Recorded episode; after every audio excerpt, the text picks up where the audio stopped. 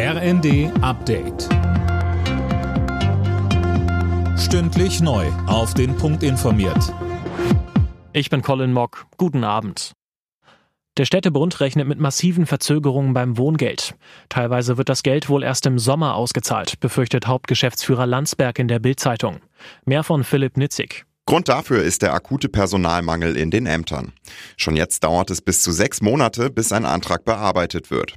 In Zukunft haben rund zwei Millionen Menschen Anspruch auf Wohngeld. Das sind mehr als dreimal so viele wie bisher.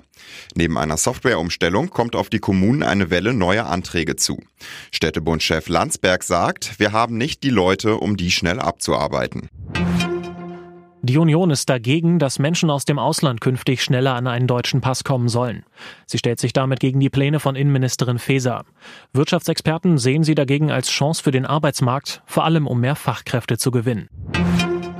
Deutschland will die Ukraine stärker bei Getreidelieferungen unterstützen. Kanzler Scholz kündigte an, zusätzlich 15 Millionen Euro bereitzustellen.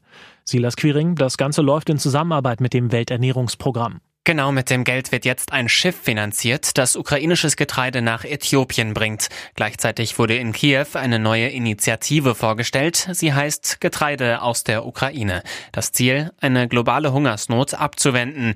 Scholz sagte in einer Videobotschaft, Hunger dürfe nie wieder als Waffe eingesetzt werden. Die Ukraine ist einer der größten Getreideproduzenten weltweit.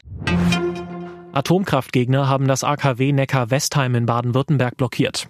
Rund 100 Unterstützer der Kampagne Runterfahren haben sich versammelt. Sie demonstrierten dagegen, dass das AKW über den Winter weiterläuft. Der Bundesrat hatte dem gestern zugestimmt. Bei der Fußball-WM in Katar steht der erste Achtelfinalist fest. Titelverteidiger Frankreich machte das Weiterkommen durch einen 2 zu 1 Sieg gegen Dänemark klar. Polen besiegte außerdem Saudi-Arabien mit 2 zu 0, Australien schlug Tunesien mit 1 zu 0. Alle Nachrichten auf rnd.de